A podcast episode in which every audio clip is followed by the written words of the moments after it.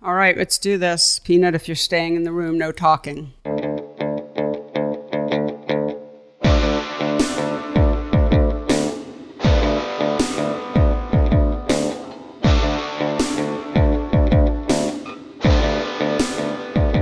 Hello, and welcome to the Photo Work Podcast, the talky, touchy feely, lovey dovey, all in the family version of my book, Photo Work 40 Photographers on Process and Practice.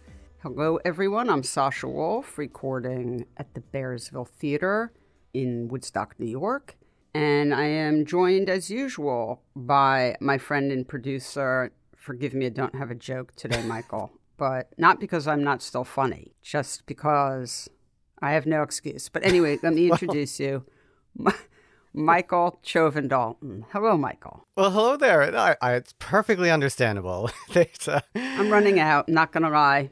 That's all right. I was wondering how long we could uh, keep that going. I yes. know. I, I think most people, if we took an online poll, would say that it died a long time ago. So, if the question, how long can we keep it going? Uh, I think probably maybe like episode five or six, but that didn't stop me. All right, you know, when the ground thaws, we can uh, print them all out, put them in a box, and have a nice little ceremony for them. I love that idea. Let's do it. Oh my God, the ground has to thaw. It also has to. We have like, uh, oh my God, we have so much snow up here. It's it's really it's sort of amazing. It's the snowiest winter I can remember. You are uh, definitely in a, a, a different uh, climate up there. I mean, we have a lot of snow. More again, like you just said, a lot more snow than we've had since I don't know 2016 or so. But um, yes, uh, you are definitely in a, a much colder, snowier yeah, area. every time it rains where you are, it's snowing up here, including today, um, this morning. So dug dug the car out, slid down the mountain, and here I am. Um, mm-hmm. So listen, I wanted to just tell our viewers, our viewers. Guess what? Oh my God, it's they're watching us. it's now a television show. if you tune into public access, oh, um, that would be awesome. now for see, the community calendar. they'd see me here in, in, my snow gear with my hat on. Um, so our listeners that um, we got our coupon code back. Thank you, Aperture. Yay. So if people go to the Aperture website and want to pick up books, assuming they're not already like hugely discounted, when they go to checkout, you can use the code again, PhotoWork30, PhotoWork30, and you will get 30% off on Aperture books. So very exciting. Yes, that's great. Yeah, I really appreciate that. Thanks, Aperture. And let me just think any other housekeeping. We have Mark Steinmetz coming up, so that's yes. exciting. And um, some other really exciting guests after that. But well, you um, and I didn't you and I just uh, load up on Mark Steinmetz books? yes, I got three, and I already have a whole lot. So Mark right. is taking over my photo library. I did the same.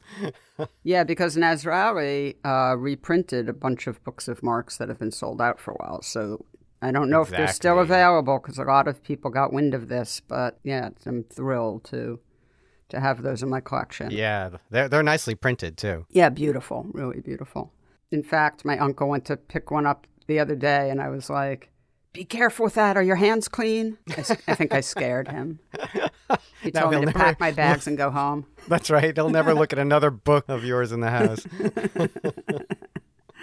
so anyway, today is a great conversation. Today's episode with the co-founder of Humble Arts Foundation, photographer Jon Feinstein, what did you think of the episode? Well, you know, I have always been fascinated and interested in this sort of early online world of photography because I missed it. mm-hmm. I've been around a while and I, I, really missed the you know these early photography blogs. And in Jon's case, his on you know he started a, an online gallery uh, probably before anyone else was doing this, um, and it you know to the point where he describes, you know, these little thumbnails that he was posting, which, you know, probably looked huge back then on old computers.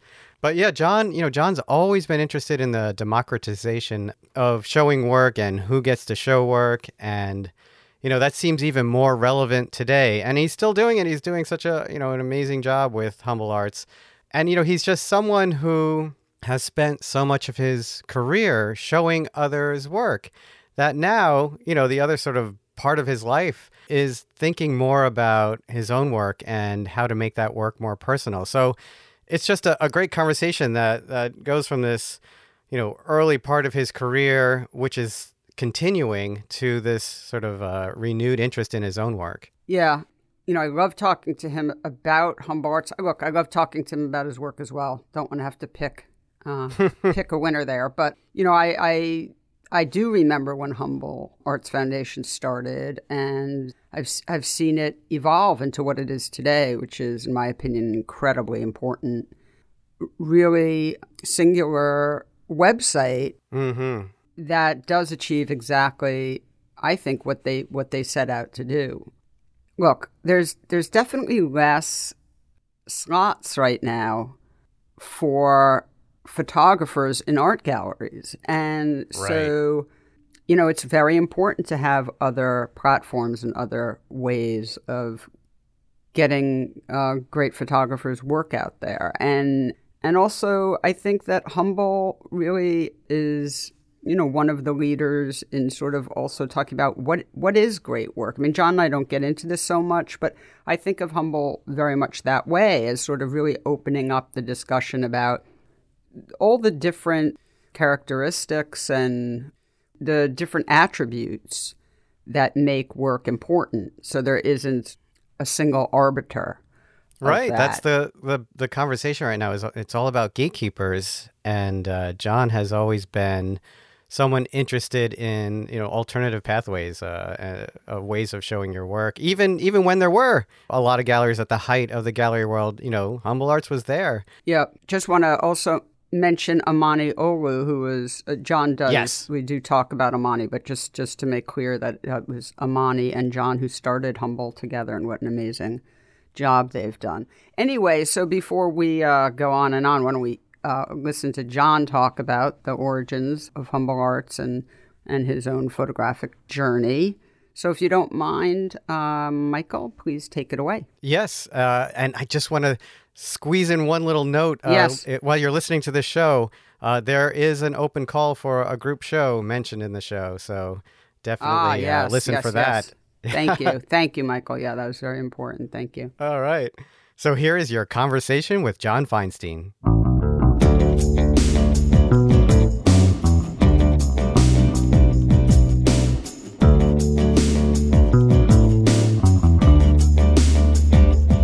Jon Feinstein, welcome to the Photo Work Podcast. Thank you so much for, uh, yeah, being on the show. Oh, thank thank you so much, Sasha, for having me. I'm I'm really really excited for this and uh, really honored honored to be here. Oh my God, cut that out. Um, okay, I appreciate you.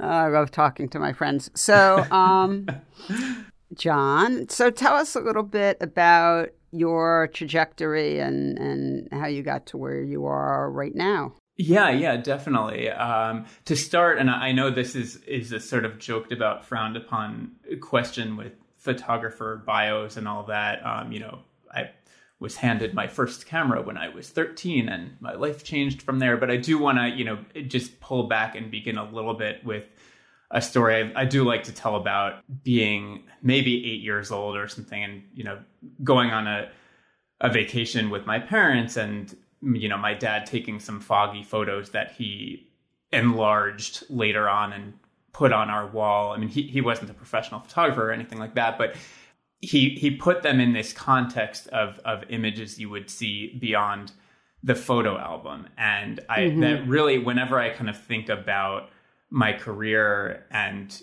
the way i look at photography it always goes back to that moment. And and I think I've I may have mentioned that in other interviews before but I it's it's something that that always sticks with me because it's it's about looking at photography differently and kind of elevating it.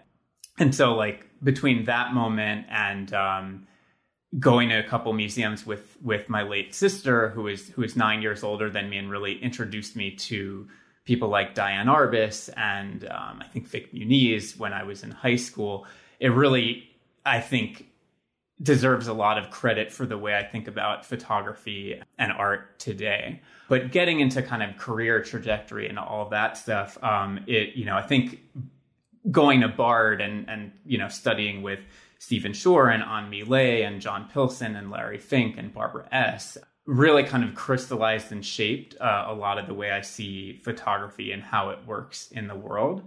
And uh, this kind of sense of formalism, which uh, most of those uh, those artists uh, kind of I thought I think bring to to the way the way I look at making work and um, and my kind of career in photography. I think of as far as like editing and and pacing photos in in a curatorial sense. I remember An-My I think this was in like my sophomore year or junior year. It was either in, in our four by five class or our, our junior seminar class. She would do an exercise with our own photos of indoor, outdoor. And basically, it was just very simple. You know, you would kind of take images that were in any kind of early or later stage in, in the work that you were producing and edit them to create a narrative by the simple de- device of, of going back and forth between indoor and outdoor images. And while it sounds really kind of simple and, and something you that would have a lot of evolution today, etc., it really made me think of the curatorial process in a in a way that that you know reflecting on the work I've done as a curator really kind of sits sits in that that workshop and has you know I've kind of passed along along variations of that that exercise with with some students that I've worked with today and it it really kind of helps in the way that I think about how images work together and relate to each other as as simple as it might sound. So yeah, I mean I think that's that's Bard. Um, I I had a really really great experience there working with with a lot of different approaches, you know, different kind of photographic and personality approaches of, of all the professors. Oh, also Laurie Dahlberg, I, I should mention too, who taught photo history and really kind of, I think, really shaped the, the sort of critical eye to writing about photography and to thinking about photo history, which was a nice kind of complement to all the, the sort of hands on work we were doing. Yeah, before I trail off, the question was um, how did how did Bard and kind of early career shape take place? Is that well? I guess or, just yeah. uh, how, how did you? What's the journey been to get you to where you are? Just you know, right now as we're chatting. So so include humble in that and and humble arts and uh, keep going. Okay, keep okay, going. awesome. Yeah. So I guess so. Leaving Bard, I I got out of Bard and was faced with you know what, what, am I going to do? I'm not immediately going to be able to make a career in editorial photography. The the galleries aren't coming at me as young fresh uh, photographer with with a voice. So what you know what do I do? And I I got a job uh, working at a really kind of old school small shop um, stock photography agency called Peter Arnold, and this was like late, late 2003. So it was not pre internet, but pre like tech company approach to, to stock photography.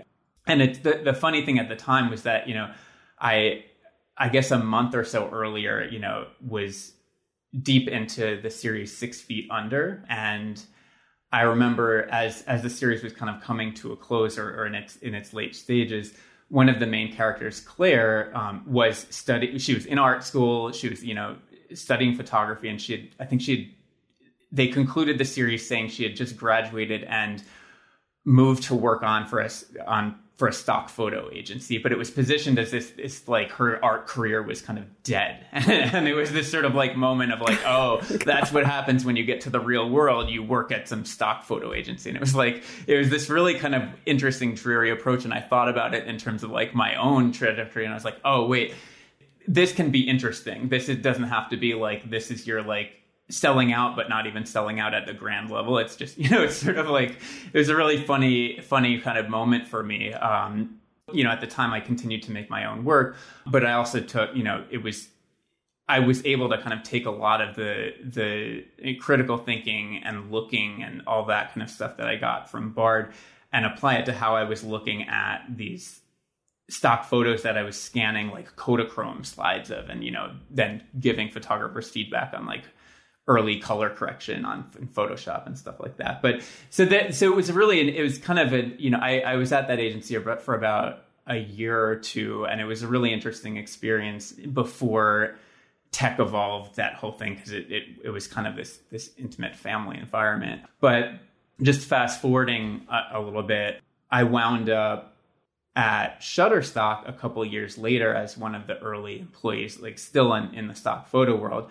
And uh, shortly after I started, Amani Olu, who was Humble's co founder, had moved up to, to New York City from Philly and was hired uh, as a, as like another kind of photo editor, customer service, sort of all hands on deck because we were a, a small, scrappy startup company. And uh, our our CEO at the time, who's Jon Oringer, he introduced Amani and I because we both had this interest in like art photography, which was you know totally different than than the kind of work that we were we were working with at Shutterstock, and we just immediately clicked. You know, Amani had you know ideas about starting an online gallery for photography, um, and this was this is about 2005. So you know, it was the days of the early days of the photo blogs of that kind of stuff, but not not the sort of dedicated online approach to showing photography in a like in a way that like mirrored the gallery world or mirrored how you would see it in the white cube. So we just got to talking and and really got along and put our heads together in terms of like what could this look like and started this program called Group Show, which was just once a month we would put out an online show of 24 photographs, one photo per photographer. And it was, it started with just, I would invite people I went to school with being, you know, saying, Hey, do you want to participate in this online show? Send me a few images and a bio and a statement. And at the same time, we, we put ads up on Craigslist too, you know, for like, you know, art, looking for art photographers with, with an interesting ideas or something like that. I don't, I don't even remember how we, how we phrased it and I, I, should note at the time, just on a tech standpoint, you know, these the, the images were all our our specs were that they had to be 550 pixels wide, which thinking about that today, it's like, why were you showing thumbnails? Like, what? I mean, it's like an elevated thumbnail, but um, but that was our format, and and everything, you know, Amani built from scratch. He hand coded. We didn't have the budget to to hire a, a designer, so a few days before the show, I would send, or actually, I would I would put all the images I got in the email onto uh, a thumb drive, go into the other room where Amani was because we were both at Shutterstock and it was you know a one to two room office. He'd put it into his computer and then lay it out and upload it, and then we'd put the show up. And uh, and I think one one thing that we did one thing that we did early on to build our audience was that you in order to see the group shows you had to subscribe and create a login. And that allowed us to quickly kind of build a list and a following, uh, again, independent of social media or anything like that. Similar to how a newsletter kind of would be built out today, but it, it created this like initial sort of gate to, to getting to getting access to see the shows. And it really benefited us to to be able to build that initial kind of community. And then eventually we got rid of it because we didn't want it to feel too exclusive or anything like that. But but yeah, we we we put out these shows monthly, um, 24 photographers. Initially, we were you know getting a couple hundred submissions, and then word just kind of spread because this project projects like this weren't didn't exist really at that level at that time, um, aside from blogs. And I guess after about five months or so, we just kept getting inquiries into doing other kinds of projects or like how could we take this further? And we really you know sat down started doing some physical group shows. I think we did one with the the now defunct third ward space in in bushwick um, which was took on the physical form of the the one image per photographer group show to kind of show this this broad sense of of how different unrelated work could could connect with each other within the span of a year or two, we incorporated as a nonprofit. We started taking on publishing projects. We collaborated with Spin Magazine on a music photography exhibition, which was like totally not the type of work we, we thought we would show. But, you know, a lot of the photographers that we'd worked with also did music photography. So it felt like there was a connection. then we put out, you know, volumes of a book called The Collector's Guide to Emerging Art Photography, which we distributed to gallerists and other people that could really make an impact on the careers of the photographers that we were working with. The ultimate goal was to find ways of getting the right eyes on the photographers we believed in and getting eyes on people's work without feeling like they had to have art or gallery world connection, um, which is something, you know, at the time I was coming out of school feeling, you know, in, in 2003 that the only way I would get a show is if I had some, some, you know, innate, you know, hyper connected relationship with the gallery. Um, and we wanted to, to democratize that. We wanted to kind of spread it out and, and find as many ways as possible as, as getting the work seen and, and hopefully getting the photographers job opportunities, opportunities to sell their work, and representation in some cases. What was the just trying to figure out, you know, you know how how did two people come together and determine, you know, what artists should be shown and and you know was there a preference for a certain type of work? Did you try and cast the net widely? Um, were there sort of biases towards a certain type of work? Sure, sure. I think um, a lot of it came out of initially this sort of like bard aesthetic I like to sort of joke about, which is like the the junior, you know, level of the of the Yale aesthetic at that point. I mean, it was very kind of heavily formally influenced. Like I loved, you know, if, if someone was shooting four by five, you know, I, I, I loved that. I was like, oh, okay, great, you know. But I think, which I, has definitely evolved in, in my my seeing and the work that I we kind of show now. But I think early on, a, a lot of it was that, um, but it was also, I think, our our guiding premise was: is there an an interesting mix of aesthetic and concept? Like, are are we drawn to looking at this work? And are we drawn to looking at this work not just because it, it looks cool or or interesting, but because there's there's an underlying idea whether that's you know conceptual, political, or or super personal, driving these these images that that are, are wonderful to look at. Um, is it something we, we we we like to use the word? Does it make us blink or twitch? And I don't know if I'd use those exact words now, but but kind of eliciting a response. And um, yeah, I think that that could that really sums it up early on. Does that does that make sense? Yeah, I mean, you know, I was I saw a lot of this work, so do you think that that's changed over the years, or maybe it'd be good to explain what Humble Art's mission is, you know, now in the in the form it's in now? Yeah, definitely. I I think the mission itself hasn't really changed that much. I think Amani is gone, right? He's well, not. He's not. He's not gone from. I mean, he takes a less active daily role, but he's yeah. still he's still there very much. You know, we're we're in close contact all the time. I'll run ideas by him. Um, oh, not okay. necessarily. I didn't that. Yeah, I mean, not necessarily like for you know every time I want to interview someone, I'm not like, what do you think of this or what do you? Know but as far as like like bigger picture ideas, if I'm inviting a guest curator. Um, I won't necessarily like run it by him for approval because we we just sort of are friends and we're collaborative. There's not really a hierarchy in that case, but he's in in the know and in the loop, uh, but has is focusing so much on his business right now, right. and and his you know he's he's a dad, and you know we're all multitaskers, so it's uh, yeah. It, you know I've I've been kind of more heavily driving the ship at this point. And he was the first to leave of the two of you to leave the city um, and sort of bop out of the New York no, I actually left first. I Did I you? left. Yeah, I moved to Seattle in I think it was February of 2013, and then um, ah, interesting. Yeah, yeah, I mean he he moved to to way deep Brooklyn uh, at that time, but he was still in you know in New York proper. Um, I think um, that's yeah, it's still considered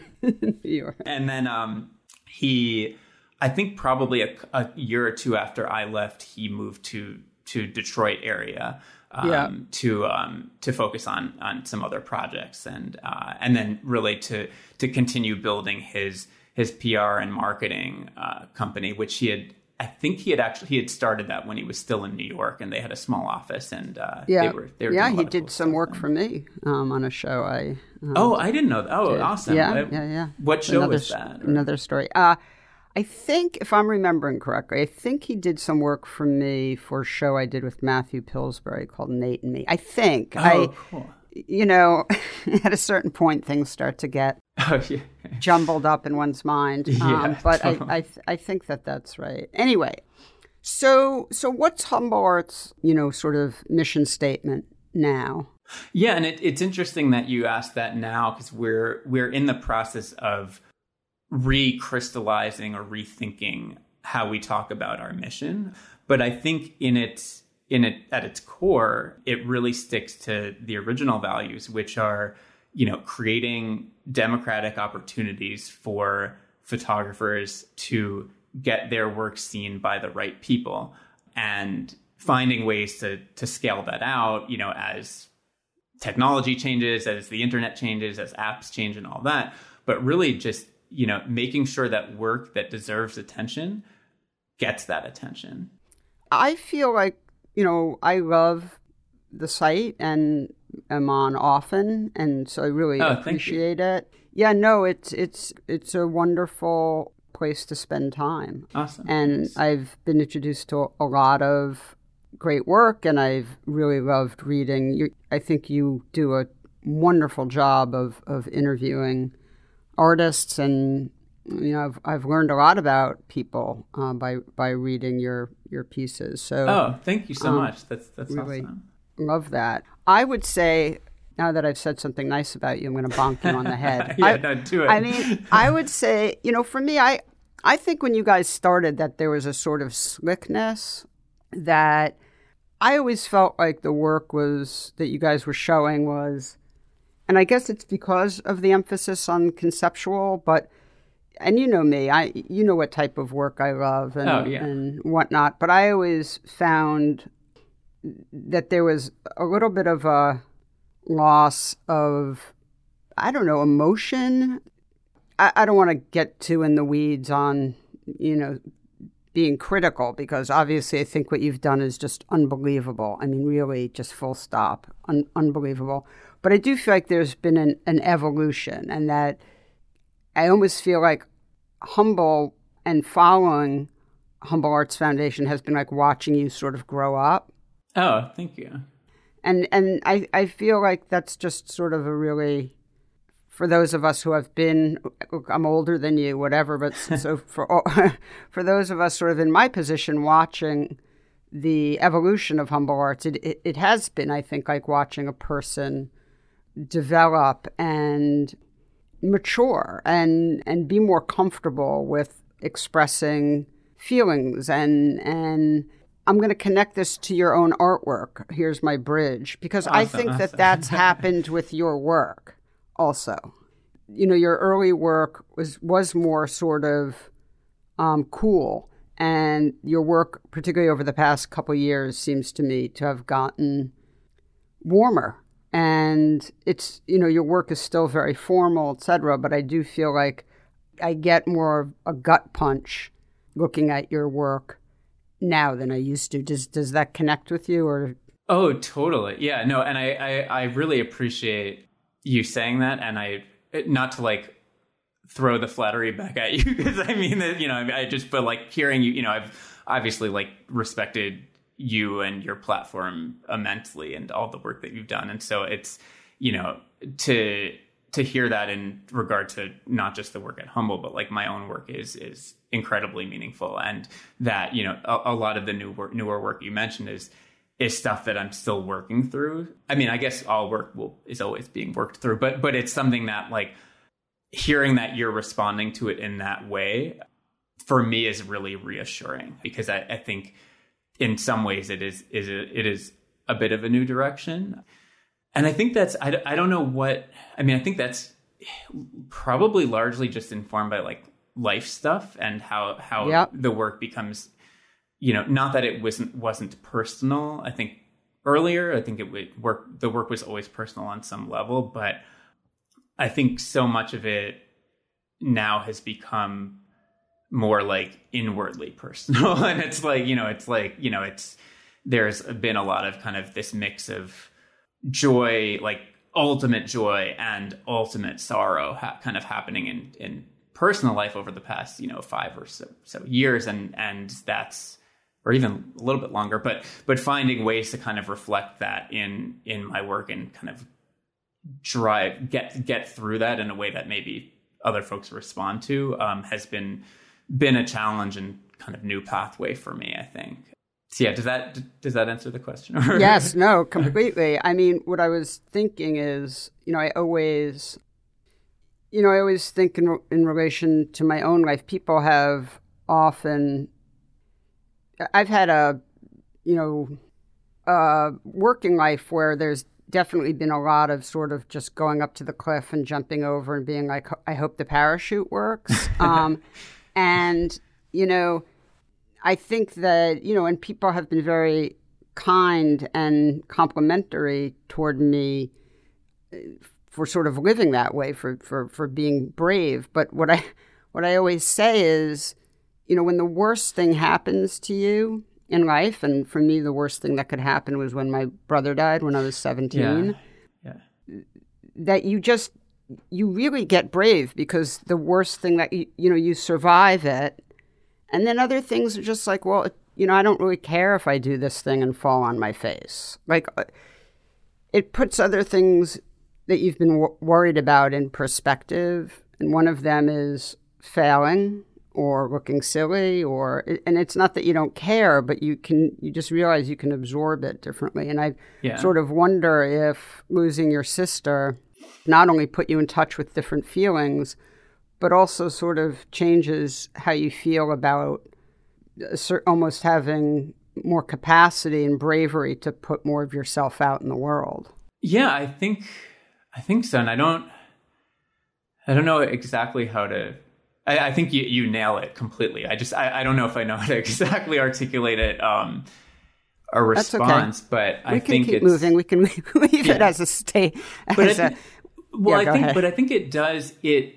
It's more of like being able to kind of sort of abstractly see those feelings yeah. in the world in different representations that aren't just like you know, okay, I'm gonna like collect, you know, our sort of images our, of our memories or rephoto. You know, it's not. It's it becomes really abstract in those representations. Like from from that work, from the the recent work I've been making, which is a, large part kind of an offshoot of that, but also a lot of other deaths in not my direct family, but like close friends and you know children yeah. of close friends and stuff yeah, like. I mean, it's like yeah. it, it's kind of like being feeling like it's be, being surrounded by that, and then COVID hit, hit and all that stuff. So it's like it's it's this like ramping up and you know feeling enveloped by it, um, and mm-hmm. finding ways to kind of like express that sense of of enveloping, but also that there's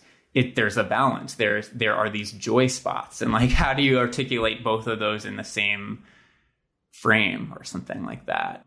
And then even you know earlier work with that I'm still making, you know, about my mother-in-law and seeing seeing a deteriorating mind in the landscape around me and seeing if I can articulate that visually. Um, so it's I think that's sort of like my working process kind of right now.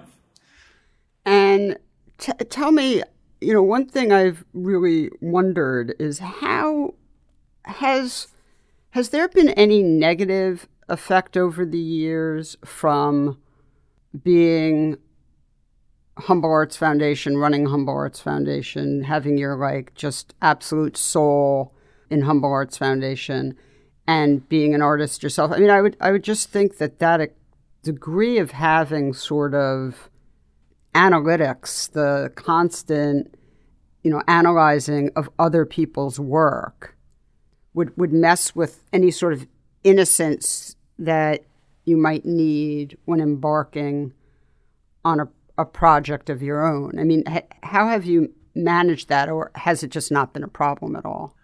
Um, I don't. I don't think it's been a problem, but it's definitely been something that I, I think about all the time and, and have from the beginning. And I think one way to kind of not solve this, but one way that to, that I've dealt with it is from day one kept my own work out of humble projects with the the exception of one book the first book we did the collector's guide to emerging art photography i think in 2008 i put one photo of mine in that because i was like you know what? I'm spending all this time on it. I'm just going to put my photo in and that's i'm going to be okay with that. Um, I, I, probably wouldn't do that today. But aside from that you know it's really been a, this sort of like very clear separation to make sure that i'm doing justice to the photographers I'm working with and not giving myself an unfair eye or advantage. But that being said, you know, I constantly, you know, if I get into an exhibition, you know, I I wonder like, oh, is am I getting in from for the strength of my work, or am I getting in because I'm Jon from Humble? And that's at no, that is not a negativity towards any of the curators who are putting me in. I, I love them all so much. It's more of my own self deprecation, you know, uh, about that kind of stuff. But I definitely, I think, and I couldn't pinpoint a specific photographer. I'm, I'm, I've always just been looking at so much work, but I'm sure all of the, I'm sure my work with Humble and all the work that I'm looking with has in some way influenced how I'm seeing and the images I'm making and the the visual approach. I mean, that's it's just there's no way around that. But I guess a little bit back to your question, I think maybe if I hadn't, if I wasn't so focused on humble, you know, and the full time jobs I've had and all that kind of stuff, you know, and had had the sort of means to to exclusively focus on my own work, um, sure, I think it would it would probably be at a different level, and I'd probably be in a different like sort of career practice place. And I do it's it is something I think about from time to time, but I think I've been able to to at least in different waves during different periods over the past you know 15 or so years been able to find that time and emotional place to kind of carve out a spot for my own work and carve out time to make it maybe just in a slightly di- different kind of place time wise you know it's really interesting because you know one of the reasons not one of eh, yeah maybe the reason i don't know anyway one of the reasons why I did the book photo work was yeah. because I was trying to prove the point that there isn't one right way of doing things. And you know, there's certain questions in the book that are hilarious where, you know, what comes first, you know, the idea for a project or the photograph that then gives yeah. you the idea for a project. You know, totally. and some people yeah. are like, it's absolutely this one, and other people are like, no, it's absolutely this one. And it's just so funny hearing you answer my last question because you know I know artists who you know are like allergic to seeing too much work by other people. Yeah. While they're making work because it just gets in their head in a way that so it's just, you know, uh, once again, you know, different strokes for different folks because for you, you know, you can spend all day thinking about other people's work. I mean, really critically thinking about it because that's what you do and that's not a problem for you uh, it sounds like really at all uh, other than the fact that you know it, it takes up time but it's it's anyway i just think that that's sort of amazing. It's almost as if you um, have like amazing abilities to compartmentalize um, which is uh, i actually think is a superpower but awesome um, thanks. No I, I i don't know if i would i mean i think that gives me more compartmentalizing credit because I think their stuff bleeds all over the place. I think, but I think at least I like to try to think you know I can do that. Yeah. But it's it's um you know everything is messy. I think is sort of like yeah. it's you know, um, but I do think you know as far just with photographers, I think without trying to con- contradict people too much, I do.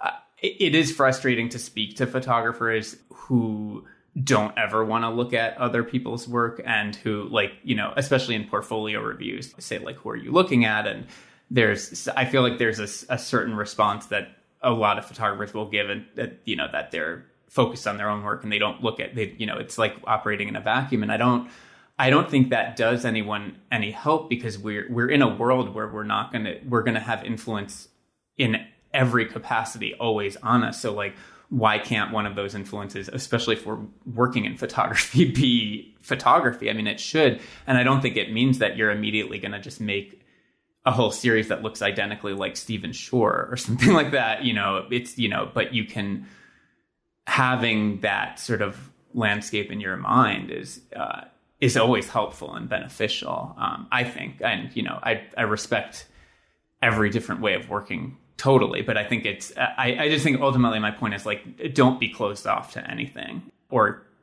ultimately I think the suffering will be bigger if that makes sense. Yeah, no, no. I mean, look, personally, I'm big, you know, I talk about this a lot on the podcast. Like, I think influence is hugely important. I mean, I think yeah, when yeah. you start thinking about someone else's work is when you start sharpening your critical thinking. I mean, it's it's like sharpening a knife um, because you have oh, to think, totally. what do I think works about this? What do I think doesn't work? What am I relating to? Oh, I'm relating to that. How can I use that as a jumping off point for something I want to go to next? I mean, it just yeah. gives you the advantage of not having a complete blank page. And you know, I mean, I think it's it's you know, I, I, I think a lot of people have made this analogy, but you know, it's like the jazz, the, the, the perfect jazz band yeah. that's into one of those fantastic solo periods where you know the the first solo goes, then the second solo, then the next, you know, the, yeah. the, the, trumpet player, then the sax player, then the piano player, and it, and one just keeps getting more insane and amazing than the next, and it's like it's a handoff, it's like a relay race, and you know, I, I, I like to think about making art that way. It was really fun talking to Kristine Potter a couple shows ago, and you know she talked about you know starting learning photography with Mark Steinmetz, and then wound oh, up okay. doing a lot with P.L. diCorcia, and you you know you, you, look at her work and you're like, oh my god, that just makes so much sense. That's so you know, and it's just and then you know, but of course her work is completely her own. I mean, oh, completely. Yeah, um, I know. I love. I've I've loved her work for for years. It's yeah, she's great. Yeah, yeah shout out to Kristine. Yeah, so tell me, you know, what are your when you think about you know your artwork I don't think you're working with a gallery now. Does that feel like you, you know? I'll I'll just lead this question because I think that's much less of an issue than it, it used to be for a, yeah. a million reasons. Um, totally, totally. But but how yeah how do you think about that? Is is that an okay place to be or? Yeah, I mean, I, I think it it really just comes down to the rapport and relationship that and and you know sense of trust that an artist can have with a gallery and whether it's whether that relationship is something that leads to a mix of sales you know getting into the right collections the having more eyes like how that impacts the career. I mean there's there's so many different factors. For me you know if if a gallery wanted to work with me i'd love to have that conversation but i, I think you know but i think it's it's sort of the bigger picture. I think it's it really it really just as with anything, it all depends on whether the the relationship is trusting and mutually beneficial. And I think you know now the world has changed. What artists can kind of do on their own has changed. There's tons of you know artists I know who are just completely selling their work off of Instagram. Like it's it's mm-hmm. crazy like to hear yeah. stories and you know it's it's pretty amazing and encouraging and I I love hearing that. Um, but that's not you know that requires a really good grasp on on social media beyond just having great work that's sellable and not every artist has that. A lot of artists don't. And if if a gallery is a better place to to help move an artist's goals forward then then that's the right venue for them. So i think it really all depends on on the artist and what they're comfortable with and and where their work is. I agree. So tell me um as we sort of approach wrapping things up, but tell yeah. me what which project are you working on of yours the most right now? So it's probably, I mean, I'm still working on the the Breathers series, which is the the sort of like typological black and white portraits of of trees that are in the Northwest that are kind of metaphors for my my mother in law's early onset Alzheimer's disease. But that's as far as like making work daily and weekly. It's it's probably this newer series called True North, yeah. which I started probably pretty seriously in last April or so, really as the pandemic was in in full swing for lack of a better word. And you know i i should note you know i in addition to all the work that i do you know i'm i've, I've been close to full-time dad.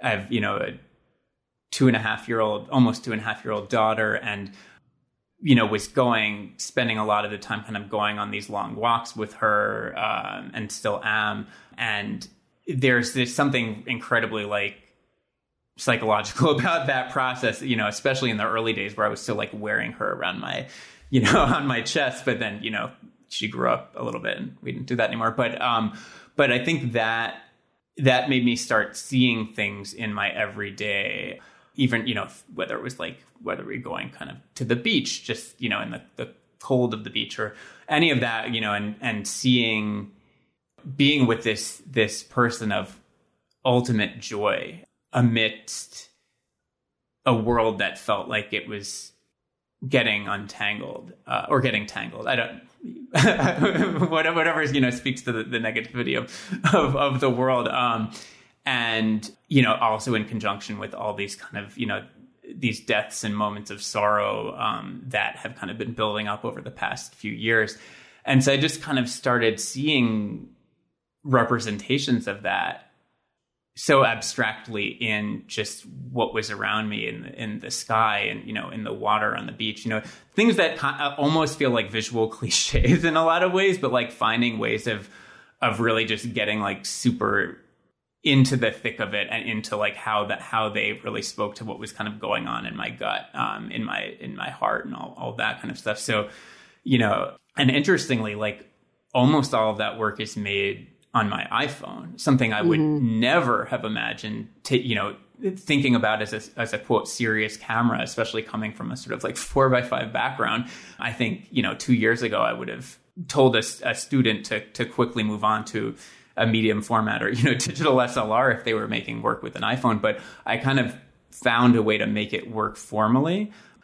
I'm not going to be making gigantic prints with these photos, but I don't think they are intended to be seen at large scale. These are really like very personal inward kind of reflections that probably won't be seen larger than 11 by 14. Uh, I think the main point is to kind of look into them, you know, as they're these sort of portals and to really come close and have that closer experience with them, not standing back.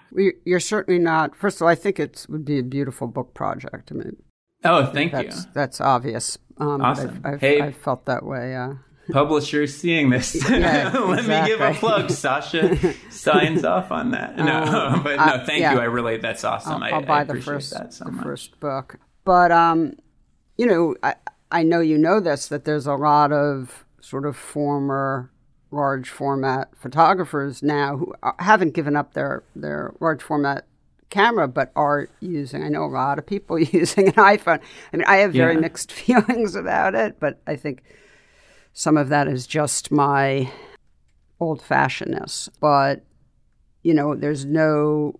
You know, I, I mean, I really love this series. Of Oh, thank you so much. That- So, uh, you know, at the end of the day, that's that. you know, Yeah, no, I honestly you know, like. I, I Yeah. don't mean to have the sort of Wayne's World moment of you know not worthiness, but I really I appreciate that so much. So thank Oh you. no, no, I love it. It's really. I mean, it's it's obviously, you know, flowers for True North breathers is you know the work that I I have been really struck by the, you know, the feeling the feelings that are are coming through, busting Oh, through, um, and and reaching me, which I, you know, really appreciate. That's that's that's what I'm looking for um, as a Awesome. No, viewer. thank you so much. I really that that means a lot to me, especially with just with this work being so personal. Uh, it, it that you responding that way, it it means more than you can imagine. So I thank you. Oh, that's well, great. it's really my a, a pleasure. I really, I, you know, I, I, I confess that I hadn't been on your website, your your of your photography for a while because I, I do my relationship with you has is mostly been around friendship and humble arts, and I do spend a lot of time on the humble site. And so when I knew I was going to talk to you, and I, you know, knew I wanted to talk to you about your own work as well, I, I brought up the your website and it, it, it just I was I, I I have to say I was definitely like wow. you know, oh, right? Okay, cool. That's awesome. Thank you. uh, so it's it's been yeah it's really been such a joy. So tell me um before we wrap up any humble news any any what's uh what's the next big thing at Humble anything to any breaking news to report? Um so uh, a couple things I mean not super major but pretty you know stuff that we're doing. Um, and that's probably me just you know being quote humble about whatever you know um, it's so we, we have a, an open call that we just launched um, for our next online group show which is uh, called embracing stillness and it's with it's going to be co-curated by myself and Sara Urbaez who is the former photo editor from wired and is just like doing such amazing work in the sort of like you know, hovering between editorial, fine art, and commercial space as mm-hmm. as an editor. And she she also runs a, a, a platform called Listo, which is all about championing diverse voices in photography and uh, lesser represented voices. And she's just just really wonderful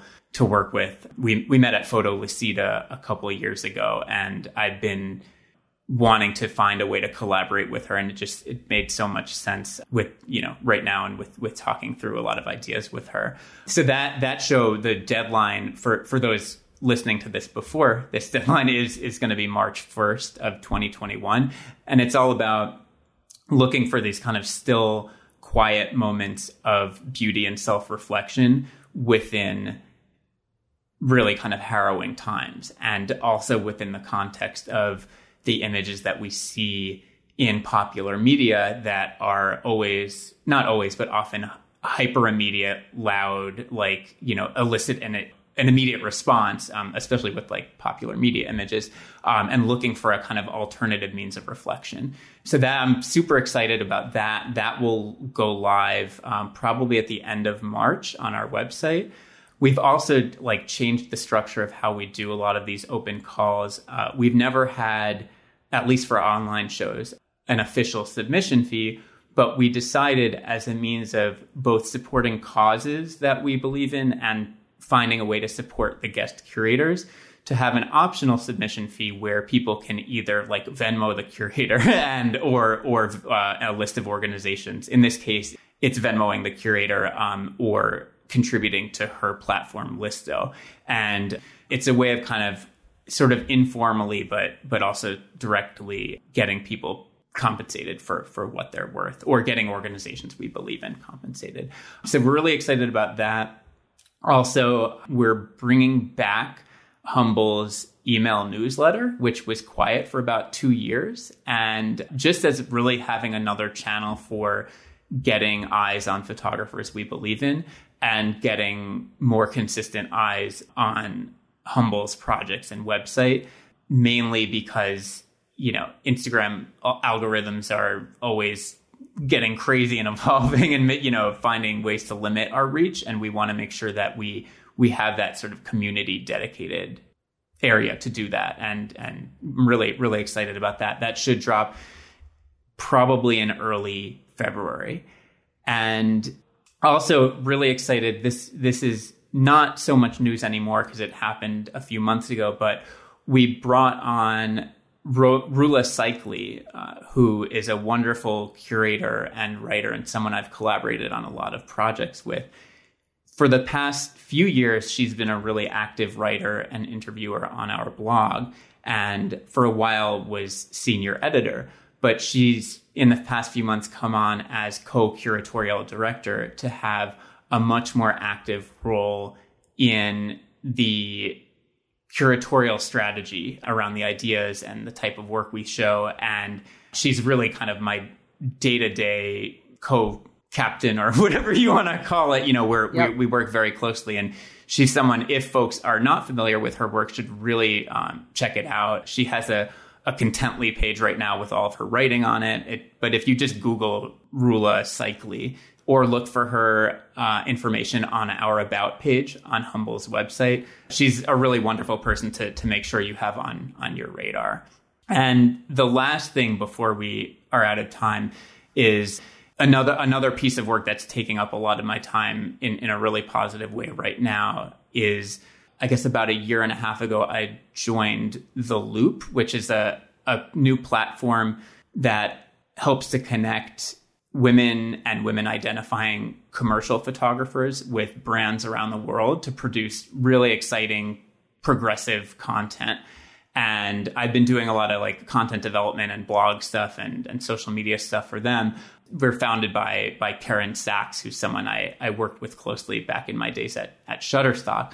But uh, for any any women or women identifying folks out there who are interested in shooting for brands or have experience shooting for brands, I would definitely encourage you to check it out. It's spelled L U U P E and we're going to be continuing to do some some really amazing stuff in the in the coming months and years. So just wanted to give a quick plug for that yeah, right too. on. Yeah, yeah, no, no, this is all self, really... self-sponsored post. But, no, but... no, it's all exciting, but you know, for you, but more importantly, everything you're saying is really helpful to the people listening to this podcast, or at least some of them, and and you know, so it, it's great, and thank you, and Jon, thank you so much for you know spending time today. And uh, I haven't seen you in a long time. I miss you. Wish I, know, I could give you a hug. Um, I remember when I first met you. Um, I think it was 2008. Yeah, I think so. Yeah. We were both is it Powerhouse we were, or no? You know where it was? It was it's so funny because it's connected to where I am right at this moment. But it was a portfolio review that we were both doing for the Center for Photography at Woodstock. Oh yeah, in, we were in on New York City, Foley together, right? Yeah, uh, something like that. Yeah, but yeah, that yeah, was uh, that's when I first met you, and I remember standing outside. I think we were on Washington Street. Yeah, yeah, totally. Um, I was probably smoking a cigarette, knowing me. Anyway, kicking back and I remember it was the first time I had a long talk with you and I was like I like this guy. Yeah, no, like I. I just want to just to add to that because it's it's funny. It's so funny because my original memory was it as Powerhouse, but I think that was like the second or third time we met. Yeah. But, but like with it's funny that you mentioned the cigarette thing because I I remember like I I don't smoke and I didn't at the time, but I remember being like Sasha is awesome. And despite like me not being a smoker, I will like sit and like I would even smoke like five cigarettes right now because I really enjoy hanging out with her and talking about work and life and stuff. And I like it would like this is just awesome. Like and it's just like it's that it's just like a really warm memory for me. so yeah, that's me uh, too. I, I, it's Good funny connection. that you bring it yeah. up in a similar way. So oh, that's, that's awesome. nice. All right. Well, Mutual Admiration Society. So big hug and stay yeah, safe and be you well. Too. And I will talk to you soon. Okay, sounds great. Okay. All right. Bye. Okay. Bye bye. Photo Work with Sasha Wolf is produced by me, Michael Chovan Dalton of Real Photo Show. The executive producer is Sasha Wolf, and our theme music is by J. Walter Hawks. You can hear Photo Work on all your favorite podcast platforms. Please rate and review the show on Apple Podcasts, Stitcher, or Spotify, and be sure to subscribe on any one of those services or wherever you listen to podcasts.